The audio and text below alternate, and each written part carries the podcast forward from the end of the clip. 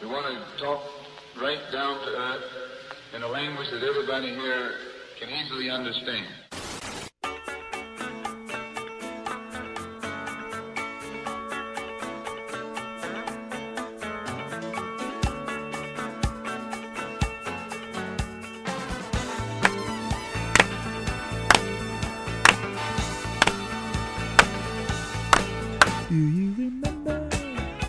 The 21st night of September. Nate, I can't believe that I asked you, do you know what day it is today? And you go, no, I don't I don't know what day it is. I felt bad. I was like, is it? Did I?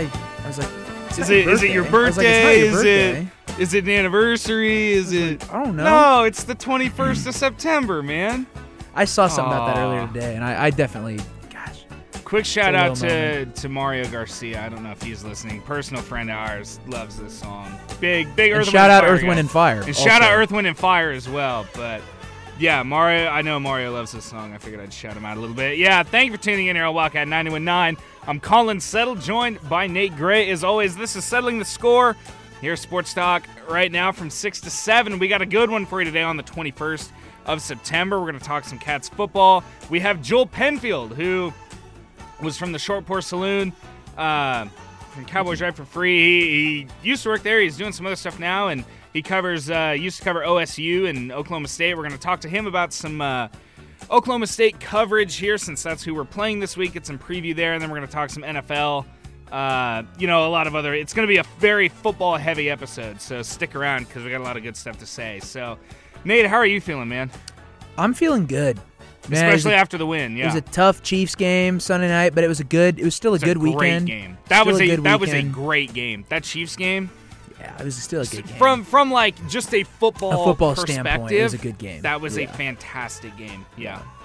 It's hard for me to say it was a good game just because of how bad the defense was. I was like, that was a horrible game. But no, yeah, from like if when I step back and I'm just watching it like subjectively, I'm like, oh, that was a that was a great game. And we're gonna we're gonna get into that later. I figure you have some thoughts on Clyde and that whole issue right now as well. But I mean, just to just to get into it, I mean, Cats won. They did. That's one That's a big win big. too. It is a huge win over Carson Strong, a projected first round draft pick out of Nevada. And I think, you know, the defense really showed on Saturday, like, hey, we're not here to mess around. Yeah, no, the defense looked the defense looked really good, and I think we we saw the defense perform really well the first two games, um, and I think it was it's easy now to kind of take that for granted. I think it's easy. It was easy on Saturday to kind of think, okay, the defense is going to dominate because they're a great defense, and yeah, it's kind of the same as what I was saying about the Chiefs, where you just kind of have to like step back and like actually look at it. You know, you really have to step back and like take a look at it. The defense was great, so uh, yeah, I'm excited. I'm excited to see. Nevada's a very good team. Yeah. Um, for it's like everyone, everyone was kind of, you know, it's hard. You don't you don't think that because they're not a Power Five school, so you don't really take them that seriously. But they're a good They're team. a good team. They're a So good I- football team. I'm. Well, they are still a really good team. I am curious to see Where they how the defense is going to yeah. translate into Big 12 play Yeah. this weekend. I'm super excited for this Oklahoma State game. I'm, I'm, so beyond excited. excited. I knew that you know I said that Nevada and um, Nevada and Oklahoma State were going to be the two big games. I think they're going to be the biggest swing games, and we already got past one of them. So now all we have to do is just go into Stillwater and win a football game, which is not an easy task, and that's something that you know. Uh, Coach Klieman talked about in his. Uh, I guess we're just kind of jumping in. I, I, I, I do have some clips. Uh, you know, just just before we move on, uh, and this is for this is for Scott McFarland. I know he was a little mad that I didn't get the the highlights out of uh, of the game on Saturday. So for Scott, since he's going to be a big baby and complain about it on Twitter, here's here's your highlights, Scott, if you're listening. As we get set, as I said, two receivers to the left. Will Howard in the gun. Sends a man in motion. It's Malik Knowles. He'll take the snap. It's a handoff to Vaughn up the middle. Makes a man miss. He's going to get there, and it's going to be a touchdown! And the Cats are back in the end zone, baby! Deuce Vaughn, an 11 yard touchdown run. Deuce Vaughn played lights out, 127 yards. He had a touchdown. He's now fifth all time in fastest uh, number of games to reach 1,000 career rushing yards. Deuce he's Vaughn is that man. He He's is so that good. man. Speaking of guys that are that man, the next highlight goes to a guy from uh, I can't remember who went to high school. He's from Georgia. Uh, Was T. it Denson. Stone Mountain or something? Something That's like where a bunch of those guys are from. So I don't know. It's T. Denson, the true sophomore, getting uh, getting an interception on the projected first round draft pick. Send two receivers to the left, two to the right for Strong. In the gun on this long third down. He'll take the snap, looking over the middle. He's pressured. He's going deep. He's got a man, and it will be intercepted.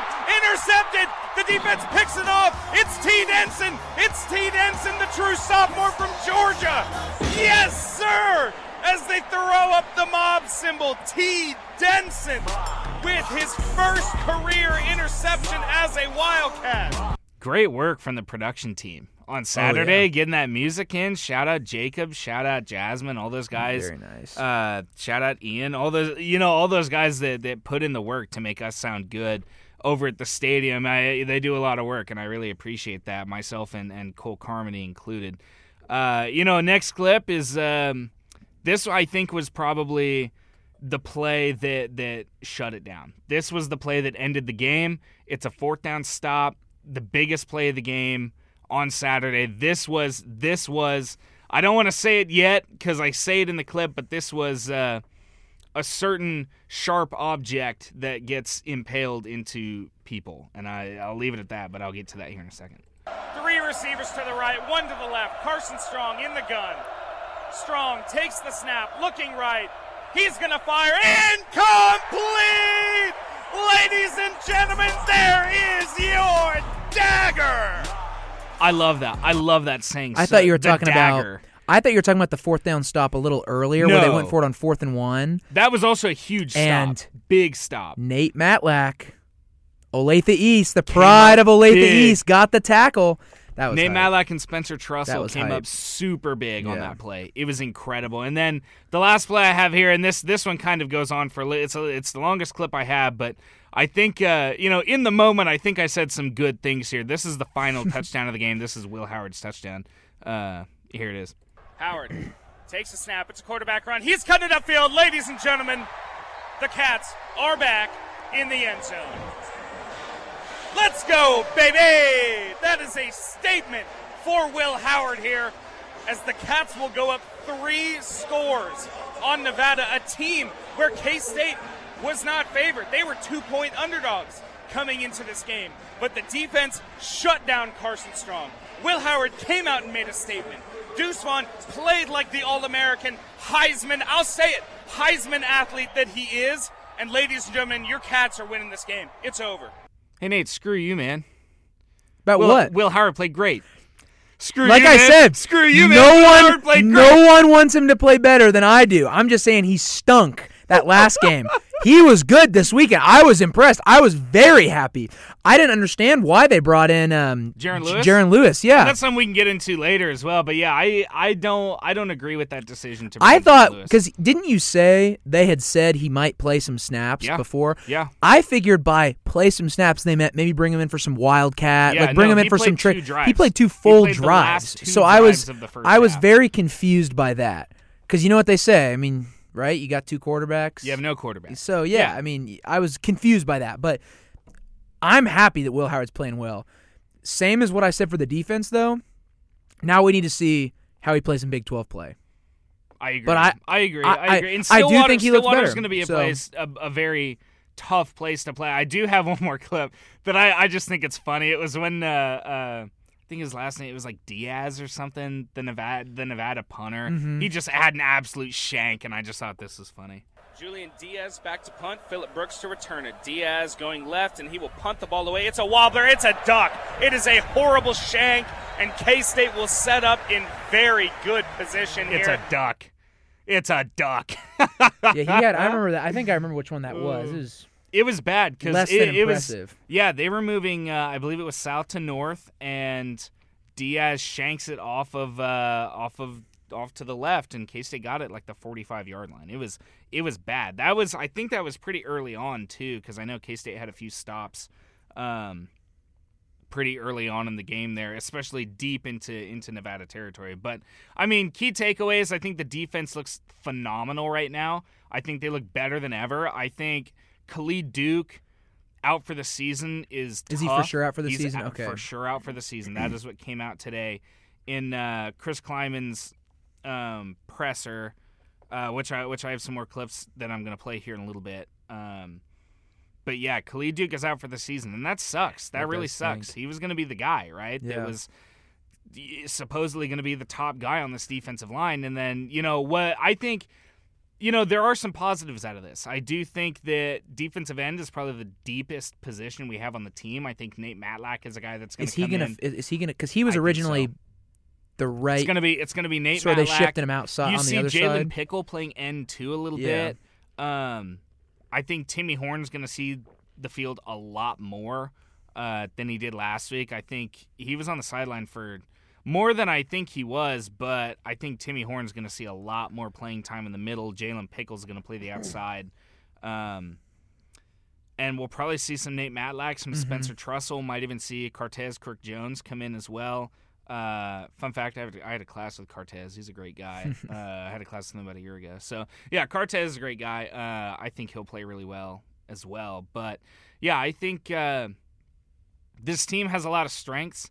I think if Will Howard can get into a groove, and if Will Howard wins this this weekend, I think that's going to be the ultimate thing that's going to show me, hey, Will Howard is that guy. Yeah, and I think, um, I think kind of like I was mentioning earlier, um, and I kind of alluded to with the defense.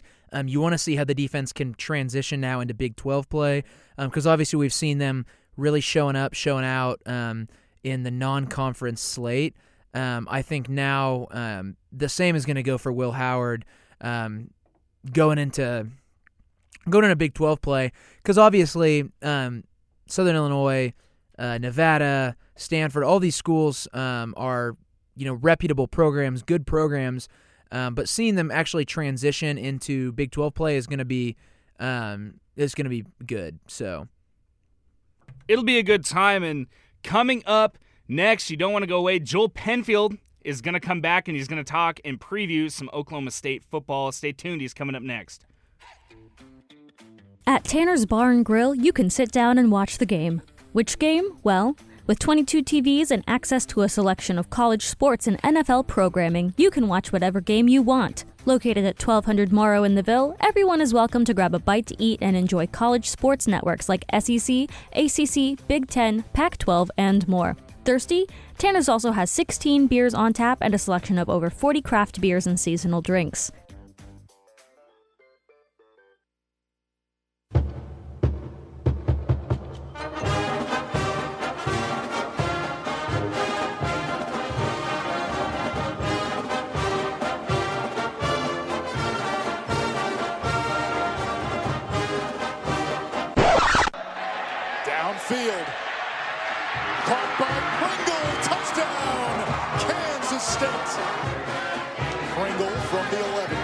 Across the 30. Pringle slips a tackle. Could he go? Byron Pringle.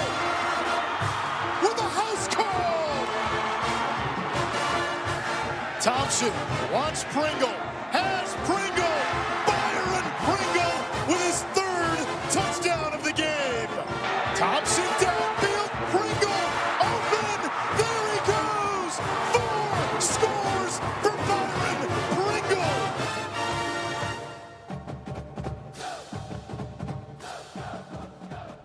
Welcome back, ladies and gentlemen. This is Settling the Score. I'm your host, Colin Settle, joined by Nate Gray, as always, and joining us yet again for the second time. I think you came on uh, earlier this spring. It's Joel Penfield. He used to work over at uh, the Short Pour Saloon podcast, and I, I'm going to be honest. I, I know you told me that you uh, you don't necessarily work there anymore, but I uh, I messed up that name last time, and I wanted to make sure I corrected myself this time. So that that's all that was. But Joel, how are you doing?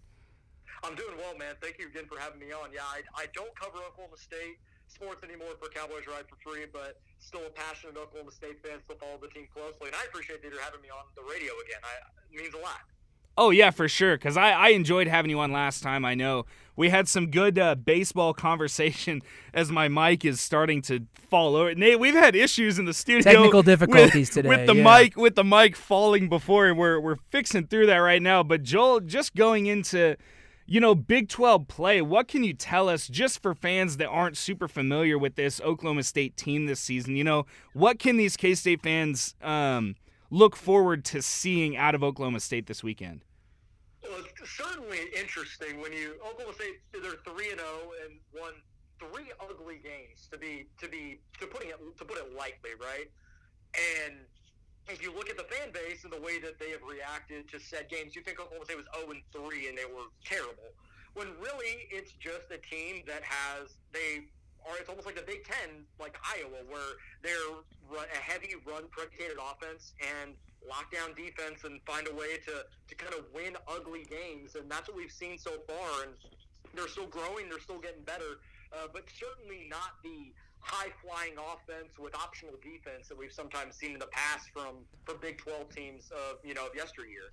Yeah, and I was gonna get into you know some more kind of crowd atmosphere type things because I know that's really one of the big things that sets Oklahoma State apart from a lot of the other teams in the Big 12, and that's something that uh, Chris Klieman talked about as well in his his press conference today was having to deal with the the crowd at Oklahoma State, and I have a clip for that. It's about 20 seconds. I'll go on ahead and play that now. A lot of noise, crowd noise, uh, all periods of the day, Tuesday, Wednesday, Thursday, um, to help our offense. You know, like we do when we're at home, we do it on Wednesday and Thursday to help our defense. Just because it's uh, 2020, you didn't have to worry about that stuff, and now you do, and uh, it's obviously an impact. So uh, we'll have crowd noise pumped in uh, all three days.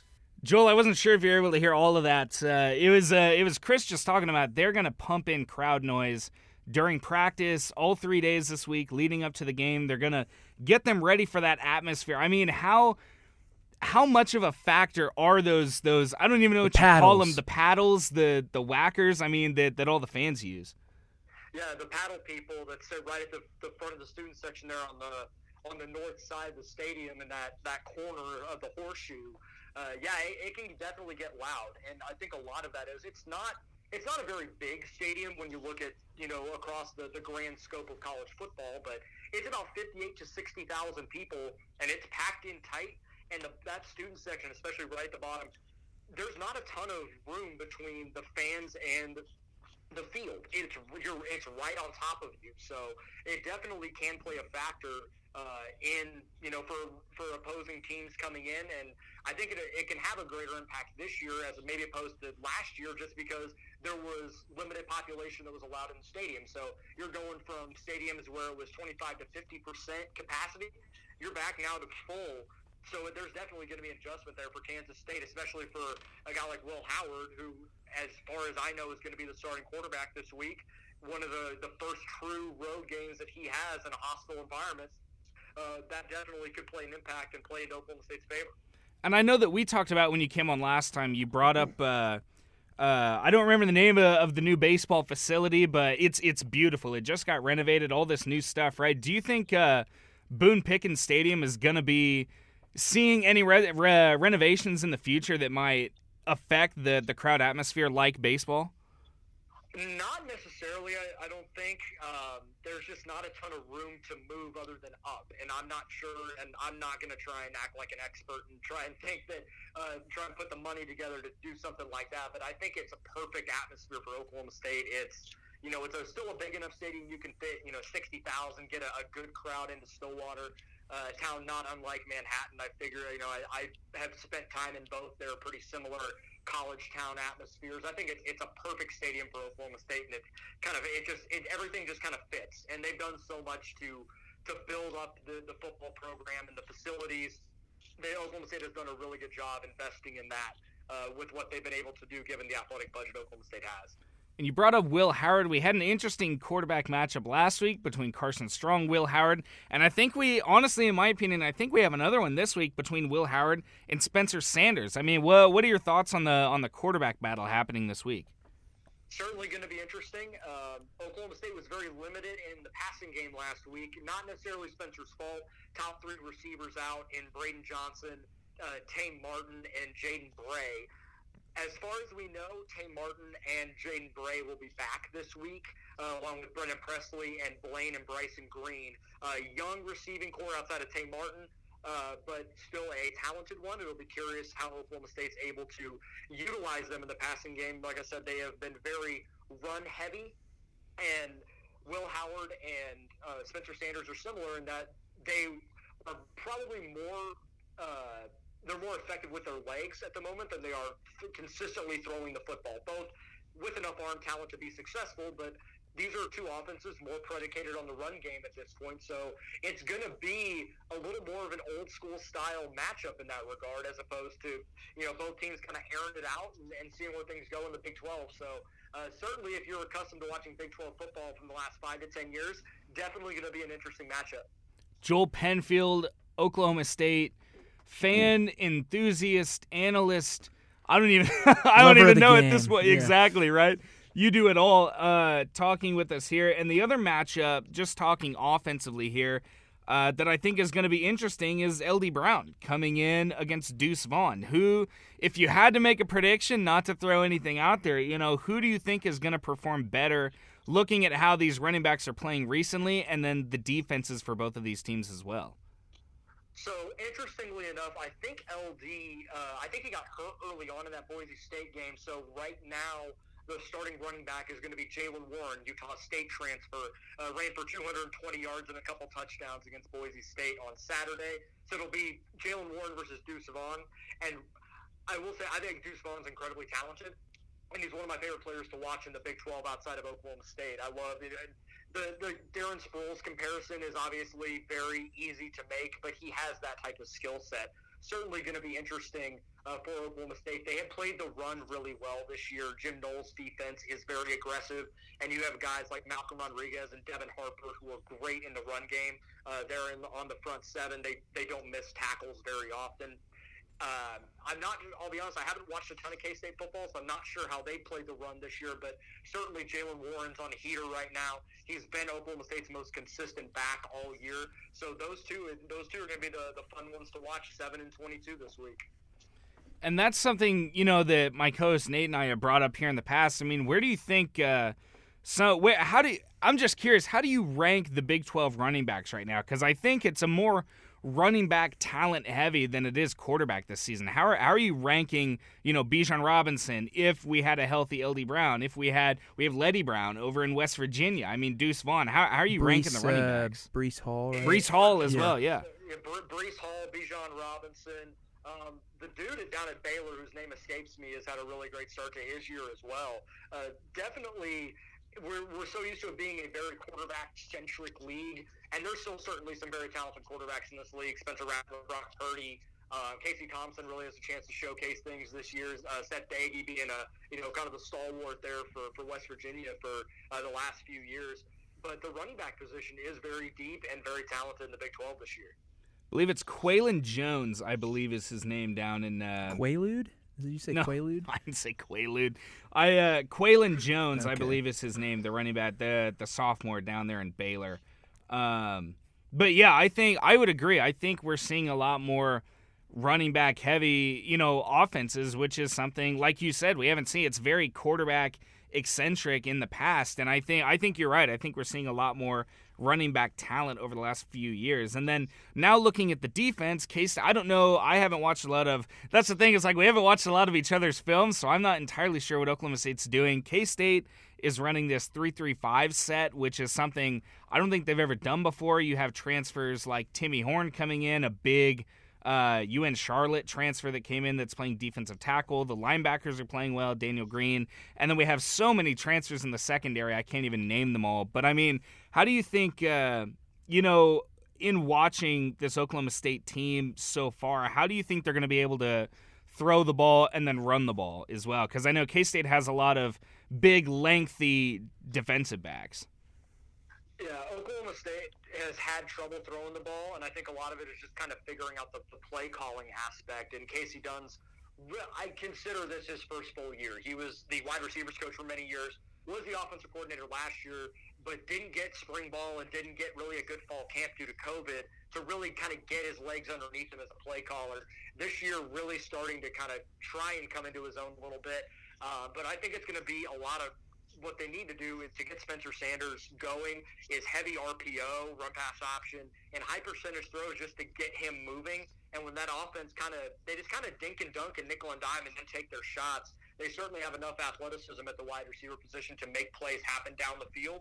Uh, throwing the ball, I'm just not sure how consistent it's going to be. The offense, offensive play calling needs to be really creative this week. They really need to kind of hone in on that true offensive identity, which I don't think they've been able to find yet, which has been a huge reason why they've struggled with consistency so far on offense in the first three weeks.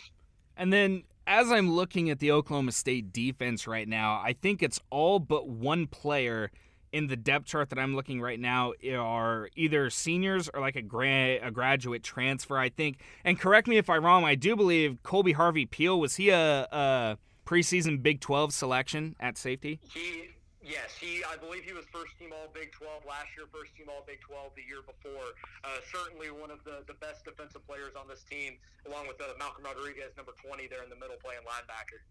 And then the other guy that I wanted to talk about in this secondary is Tre Sterling as well. I feel like a guy that's kind of flown under the radar. You look at all of these great defensive backs and all these safeties, cornerbacks in the Big 12. I mean, what can you say about Tre Sterling, somebody who I think is a little underrated in my mind? Oh yeah, he he definitely is one of the most underappreciated and kind of disrespected players in the Big 12.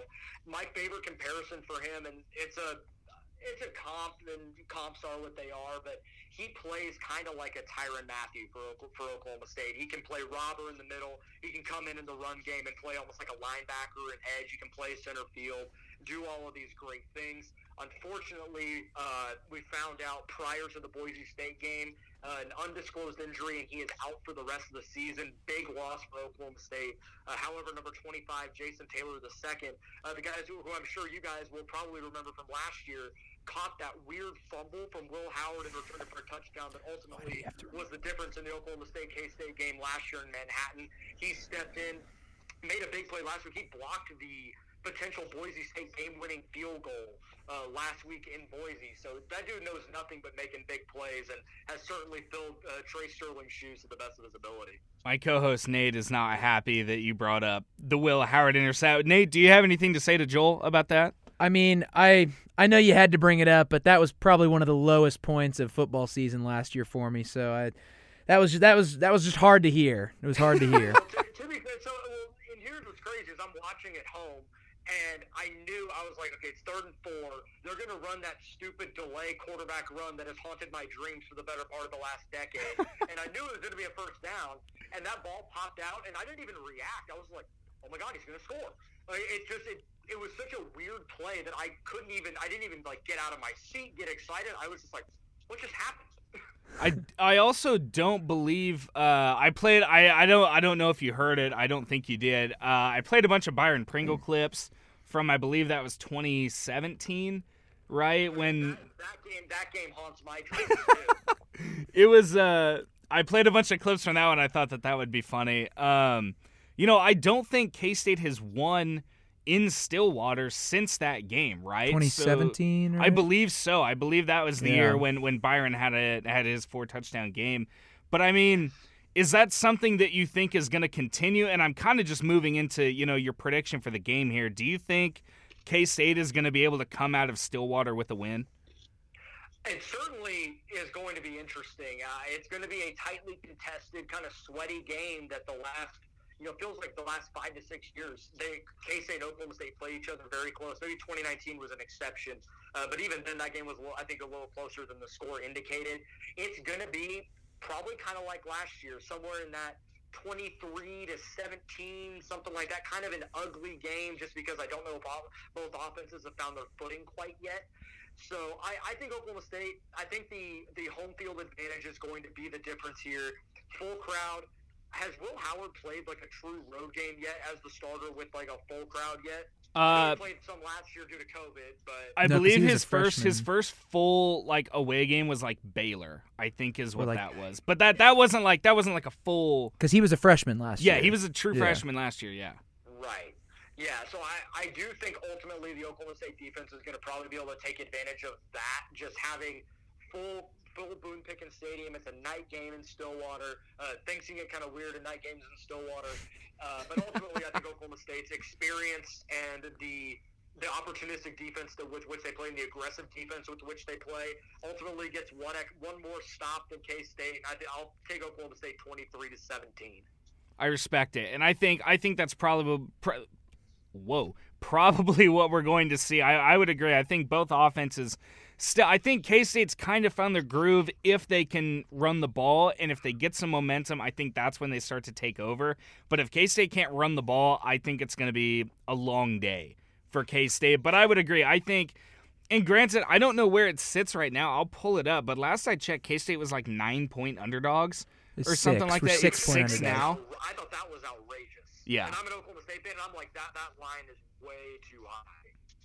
Yeah, and you go into this game ranked 25 at this point is what K State is, and what what do they usually what do they usually give for a home field? Is it like two Three. and a half or is three it is three usually for the home home. field? Yeah. It's So usually usually two and a half to three. Yeah. Yeah, and now you're giving Well, five yeah, to like I six extra. I think points. Oklahoma State's pretty because is Oklahoma State in the others receiving votes? Are they in that kind of clump? Are there, is Oklahoma State Yeah, receiving I votes? think so.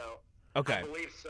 Yes. Because K State's like, uh, like uh, I'm you doing the little air The air quotations quotes, here. yeah. Like, yes, they're the rank team of the two, but I think this is a pretty like. even match. I think this is. I think like the line should be pretty close to three, in my opinion. Of the just, it's gonna be come down to home field advantage or, or or pre- or close, close to that. So yeah. And some, something to keep in mind for you guys, I went back and looked because I, I remember from the game last year thinking Oklahoma State was one of the few teams that took Deuce Vaughn away from, you know, from making a huge impact. I went back and looked. He had 17 carries for 40 yards and one catch for five yards. So Oklahoma State had the book on him last year. If they're able to do the same thing this year, then I think Oklahoma State's maybe even able to win a little more convincingly. But Oklahoma State's offensive inconsistency gives me still a little bit of pause about wanting to go anything more than you know a touchdown, maybe a little less. I would agree. I think if you can shut down Deuce Vaughn, that's going to be the factor there, especially with Will Howard on the road in probably what might be the toughest environment in all of the Big 12 right now. I think I think Will Howard is going to be in for a contest here, and if Deuce Vaughn can't get something going, I think that's going to be that's going to be the deciding factor.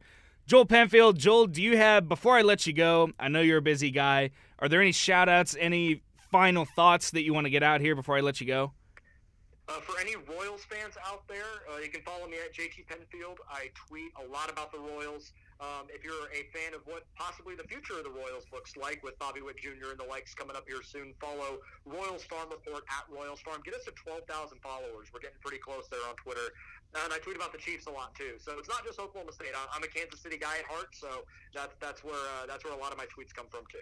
It's right up Nate's alley. I saw I saw him nodding along, smiling. Nate is Nate is. I like the farm in. report. I, I I'm I don't use Twitter, but if I did, I, I definitely follow the farm report. That I like that. Appreciate it, man. Thank you. Yeah, Joel, thanks for coming on the show, Absolutely. Thanks again for having me, guys. Let's do it again during basketball season. Dude. Yeah, for, well, here's the deal. I graduate in December, so I I might not be here. Nate might be here. Who knows at this point? We'll find somebody who will who will definitely get you on the air. Oh yeah, before we go, Cade Cunningham was he was he that dude? Do you think Oh, he, oh yeah, he was that dude. he was that dude? I mean, he- worth he worth the pick? dude. Worth the pick? Oh yeah. Well, I mean, if only it wasn't the Pistons. I mean, I really wanted to stay in Oklahoma City, but that stupid lottery. That would have been cool if he stayed in Oklahoma City. Oh, that would have been real sick. Cool. Oh yeah, the hometown kid. Oh, that would have been awesome. He could have promoted, especially with all the the NIL stuff coming out now. He could have made bank with that. Oh yeah. Oh yeah. No, he, he was a ton of fun to watch. One of my favorite uh, Oklahoma State basketball players of all time. It was it was a special year for sure. Joel Penfield, ladies and gentlemen. Joel, thanks for coming on the show again. We'll we'll definitely have to have you on once once more. Appreciate y'all. Thank you very much. That was Joel Penfield, as I said. And coming up next, I redid one of our uh, one of our little liners here, and I didn't tell Nate which one. It's not just my favorite segment. It's not his favorite segment. Not the not anyone's, but the world's favorite segment. Big Boy of the Week returns, revamped. Next. Just because Tanner's Bar and Grill has been around since the 80s doesn't mean their menu is outdated. They are serving up new weekday food and drink specials with dishes like buffalo mac and cheese, steak tips, boogas, and chicken sandwiches. Don't have time to stop by their location at 1200 Moro in Aggieville? Tanner's now offers takeout through their website, tannersbarandgrill.com, and delivery through DoorDash. Big Boy of the Week.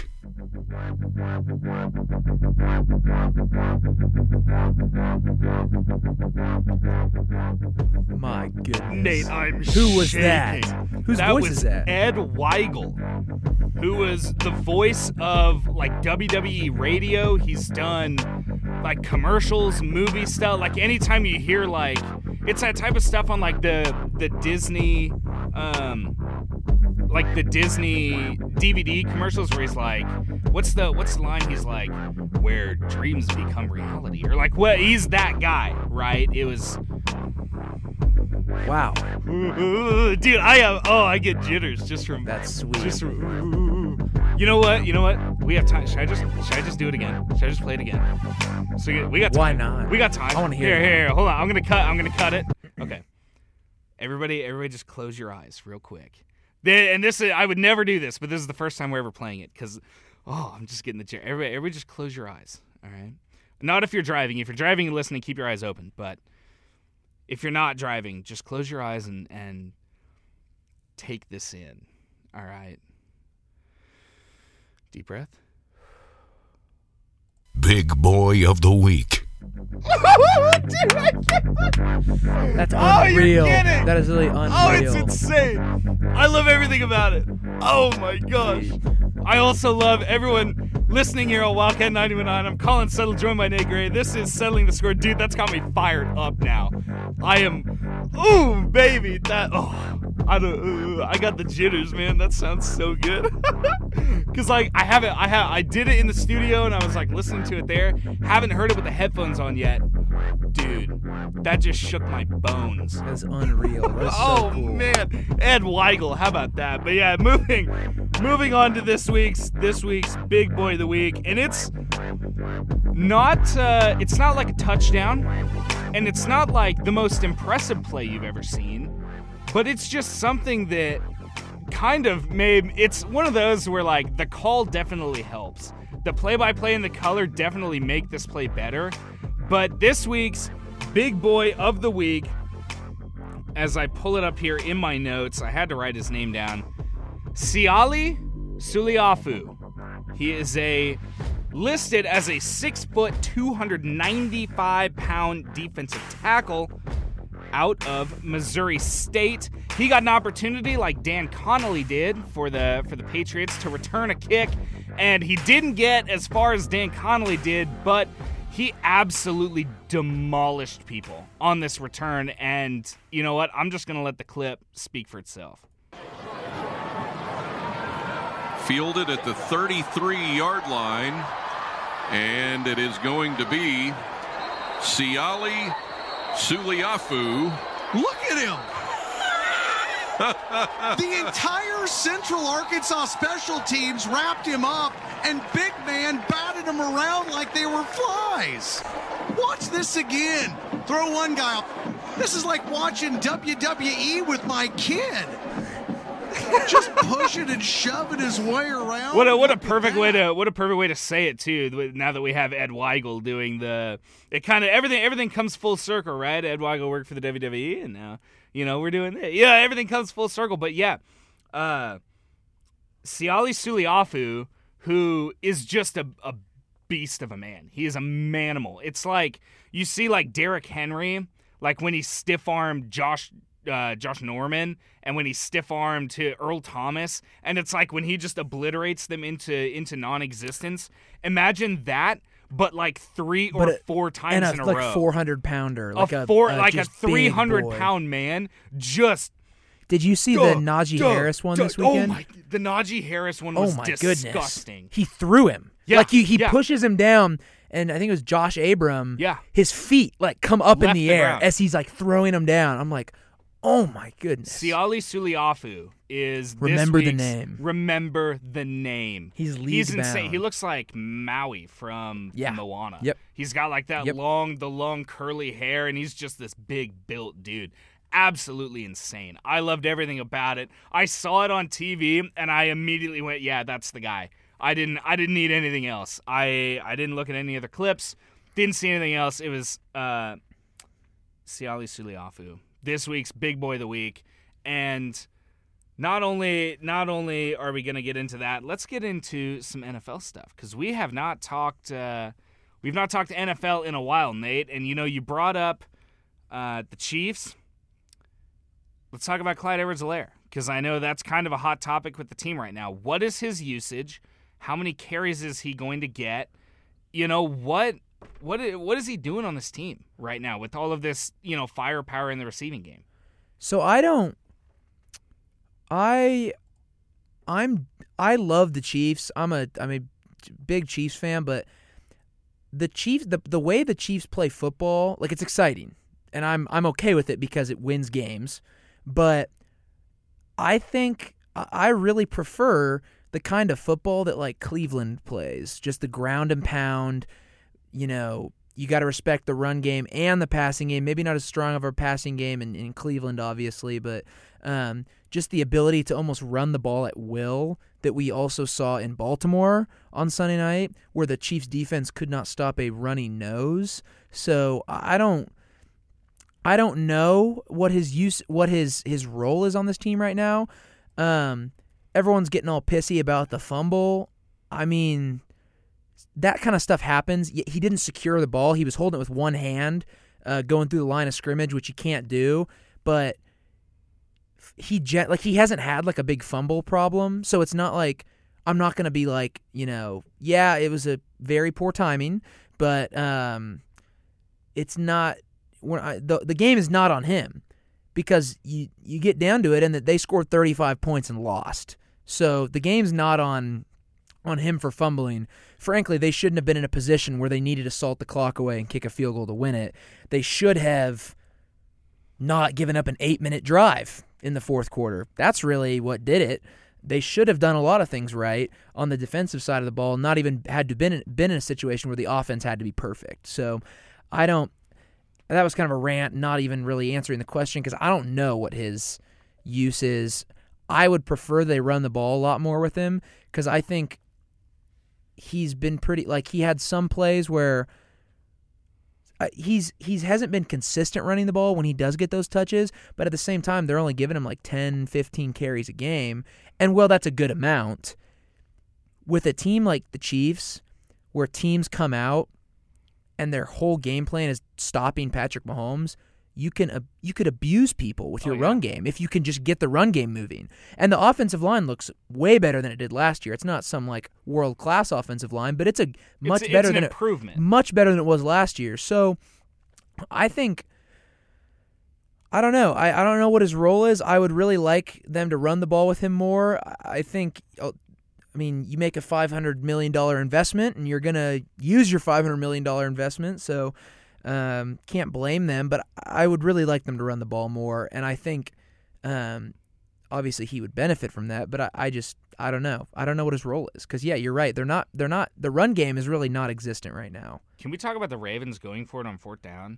I would What what a call! Yeah. What an abs. And here's the thing: when I saw them run out there in that formation, I I was immediately like QB power left. It's it's a it's It's gonna be some kind left. of and that's exactly what it was. Yeah. It, it was it was a power left. You Mhm. have your right guard pull, you have the fullback hit the hole, or they all wipe out, they all crash out, whatever you want to say. They they get rid of those end guys, right? Open up the hole, and Lamar was just able to to fit into the hole. And honestly, that was some of the best execution I think I've seen all. And granted, we're two weeks in, but like that play specifically from like the football that I've been able to watch might have been some of the best executed like football I've seen all season so far, and I I just think that's really cool. And I will say, as frustrating it was watching the game and the Chiefs' just inability to stop Baltimore's defense, Baltimore also has a run game that is really fun to watch because the blocking is so complex. Like the offensive line is moving Yeah. so and there's so many different blocking schemes they use. So it's entertaining to watch. So I, I'll guess that's the one thing I give to their credit is they run a very complex blocking scheme, Yeah. but they still just it was just ridiculous. It was like they couldn't get a stop if their life depended on Mm-hmm. it, and I don't know. It, it made me feel like I was in high school watching the Bob Sutton coach defense again. So Mm-hmm. I don't know. Hope they figure it out. I'm gonna I'm gonna go on ahead and play the music, Nate. I, I didn't know how I wanted to phrase this this question. Uh, let's do some fact or fiction. That's what we're gonna get into here, and this is this is the theme the theme song to Beyond Belief, fact or fiction, with uh, Jonathan Frakes, who was on Star Trek, and I don't know. what I think I just know him from Star Trek and this, but like, yeah, this is whatever theme music from that. But yeah, fact or fiction. Right now, Nate, Baltimore wins more than 12 games this season. Wait, no, there's 17 weeks. Give me 13. Do they win more than 13 games? The Baltimore Ravens. That is fiction. Why? They will not. I I just don't Is it the division? it's a tough division and I I just don't I just don't see I think it's going to work against the Chiefs. I just don't think the Chiefs defense is very good. Um and I think yeah, they have a good the Baltimore has a good defense, but I don't think that style of offense that they run, I don't think that's going to because the Chiefs, I mean you saw Lamar when he throws the ball, he's awful. I mean, he threw he threw two picks in the first quarter, and they just ran the ball the rest of the game, and they still beat us because they could. There's going to be teams where they that can stop that run. St- Pittsburgh has a great defense. Oh, yeah. Pittsburgh Oh, is yeah. going to be able to bottle Pittsburgh him up, has a top make five, him throw the ball, not top three defense make him throw the ball, and I don't know how he's going to respond. Like there's they're, they're going to play other teams that are going to stop Sure. Lamar from running. They're at least going to be able to slow the run game down to where Lamar has to throw more, which I, oof, he's bad. So then He's the question then becomes who comes out of the North then? With with Big Ben back, you have That's a fun division. And that's a fun division. You have Big Ben coming back. You have Nick Chubb and that whole offense. Granted, I think uh, uh, Jarvis Landry like got hurt. He or got something. hurt, So- yeah. and uh, who knows when OBJ's coming back? So I mean, I don't know. I don't know what they're gonna do. I think they're gonna become one dimensional with all of these injuries. Granted. You know, Baker Mayfield, say what you will about him. I think he made a lot of progression last season. I think he started to finally become that draft pick that Cleveland was wanting him to be.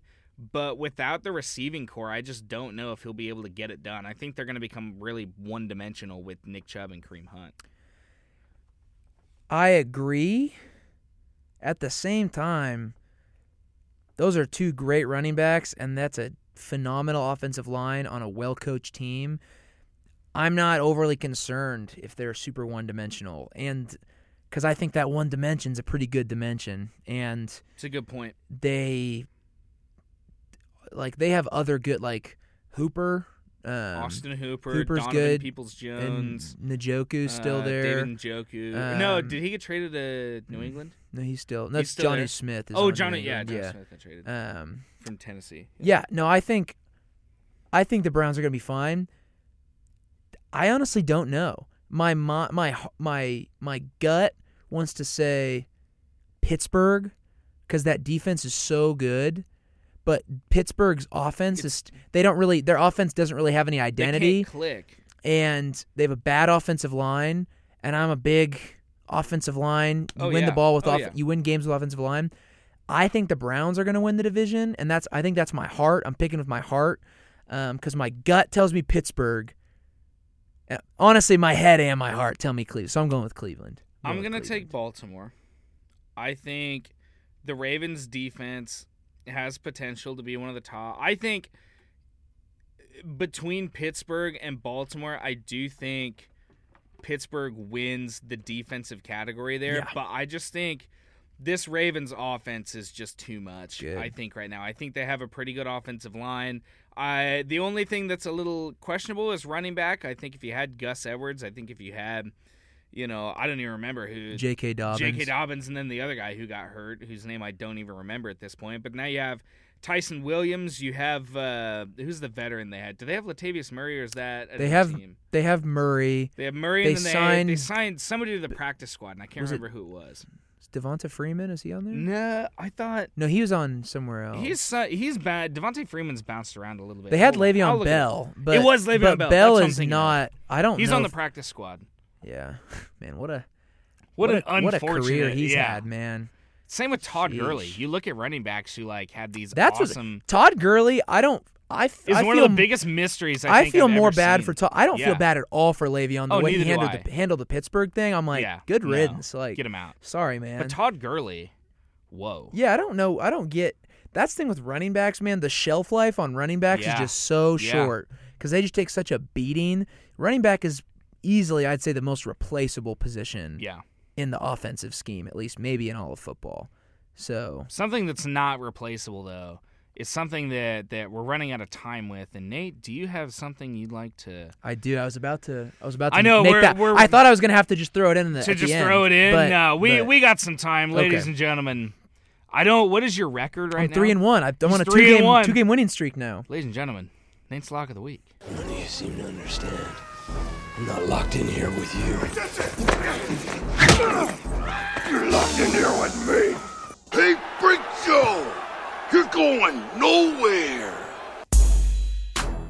Well, like I mentioned, won the second game in a row last week. Don't know what anyone in Vegas was thinking giving Baylor 17 points on KU. They should have given him 30. Yeah. At least. Gave him 17. That was the easiest pick I've made maybe in my life. And frankly, Duke and on KU is only 16 point favorites. So I, I my heart kind of wants to take that, but I'm not going to because the last the first 3 weeks of the season I just I couldn't help myself and I kept picking underdogs to cover and I'm doing it again this week. And I don't know if this is a good pick, but this is a fun pick. Um I don't know if you've been watching, but Ohio State might stink. They might be Oh, yeah. frauds. Oh, yeah. I know. I think they actually are frauds. And this weekend, the Zips of Akron are coming to town, and they're 49 point dogs. But I like that. So I'm taking Akron plus 49. they're gonna lose. They're gonna lose. They're not gonna win. Yeah. But it's but it's gonna, gonna be, by less 49. than 50. It's Yeah. gonna be less than that 49. Oh, yeah. So I don't know if if Alabama. So Alabama, I was. This is kind of a maybe throw it in there. It's not my official pick. My official Yes. pick is Akron plus 49. Um, I really like Southern Miss against Alabama, 45 points, but I'm not picking it because I don't know if you know this. Nick Saban has never, in his coaching career, covered a 50 point spread. I did not know that. So it's I did not know 45. So I'm like, no, I'm not picking that. If it was five points more, Southern Miss, easy, because he's never done it. Ever. That's yeah.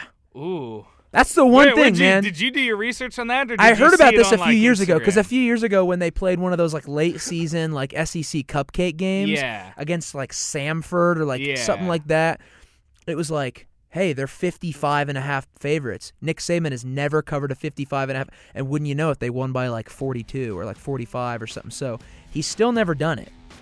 But That's a very um, good I'm not point. picking it because I. This, I mean, they could they could easily win by 60 because Alabama's they're not bad, they're sharp, but um, yeah, Akron plus 49.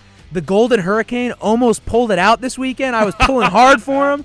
They didn't quite pull it out, but that's all right. I think uh, I don't know how much we're gonna cover going forward, but like when we get into the NFL talk, it seems like we're just hitting like one division every week, and that might just have to be how it is. Cause well, what did we talk about last week? It was like the East, the NFC East.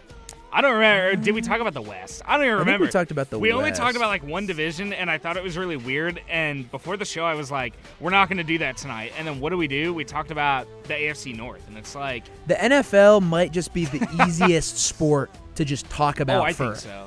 ever. I think so. Because it's just so there's so many storylines. Oh yeah. Like we there's so like Tua getting hurt. There's so many different things that happened this weekend. Did you see that touch. hit though? On AJ Tua? Epenesa.